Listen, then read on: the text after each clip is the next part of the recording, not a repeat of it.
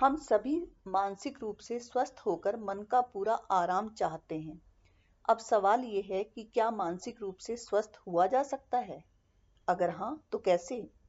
मन को आराम तभी मिल सकता है जब मन ये समझ ले कि आखिर मन का आराम गया कैसे और हमने इसे खोया कैसे। खोने के कारण समझ में आ जाएँ तो मन को आराम मिल ही जाएगा और कारण समझने की योग्यता तो सभी में है। बल्कि ये कहना बेहतर होगा कि जीवन जीने का ज्ञान तो हमें प्रकृति से मिला ही हुआ है और उसे हम सभी प्राणियों की तरह अपने साथ लेकर ही पैदा हुए हैं। उसके लिए हमें रोज रोज किसी से नहीं जानना।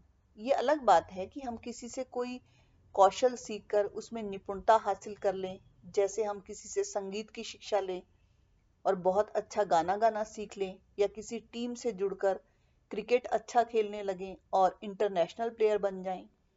पर हमें जीवन जीने का ज्ञान किसी और से क्यों लेना पड़े जब हर कोई अपने आप में पूरा ही इंसान है?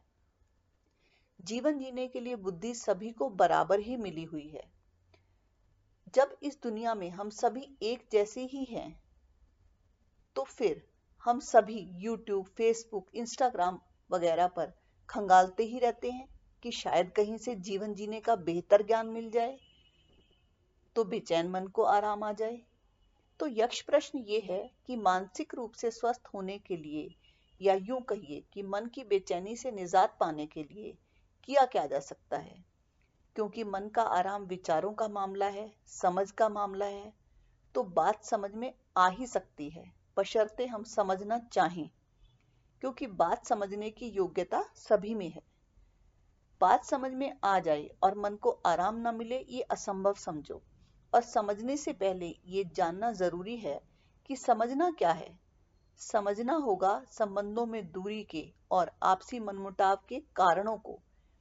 यदि आप खुद से बात करें तो आप जान ही जाएँगे कि मन की बेचैनी का कारण है संबंधों में दूरी और आपस में तालमेल का ना होना। और ये बेतालमेल की स्थिति अपनों के साथ साथ अपने से भी होती है, खुद से भी होती है। और इसी कारण हम भीतरी बाहरी द्वंद्वों में फंसते हैं। और यही हमारे मन की बेचैनी है।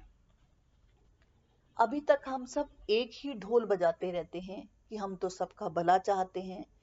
हम तो कभी किसी का बुरा नहीं सोचते। हम तो किसी से भी लड़ना नहीं चाहते। हमें ये दिखता ही नहीं कि दूसरे के मन में भी तो यही बाजा बज रहा है।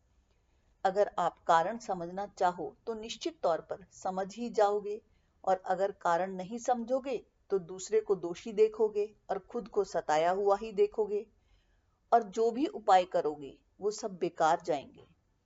क्योंकि उपाय करने की शुरुआत में ही भूल हो गई कि आपने अपने आप को अलग देख लिया, कि आप तो भला चाहने वाले शुद्ध बुद्ध इंसान हो जो बहस या लड़ाई नहीं करना चाहते आप तो प्यार, इज़्ज़त, तालमेल ही चाहते हो।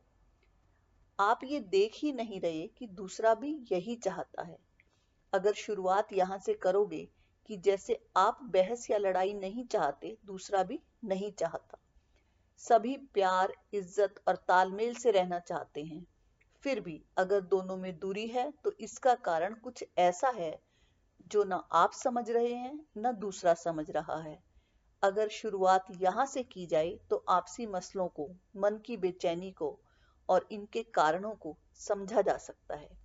और यही उपाय है मन की शांति का, मुक्ति का तनाव मुक्त होने का और आरामदायक ज़िंदगी की ओर बढ़ने का।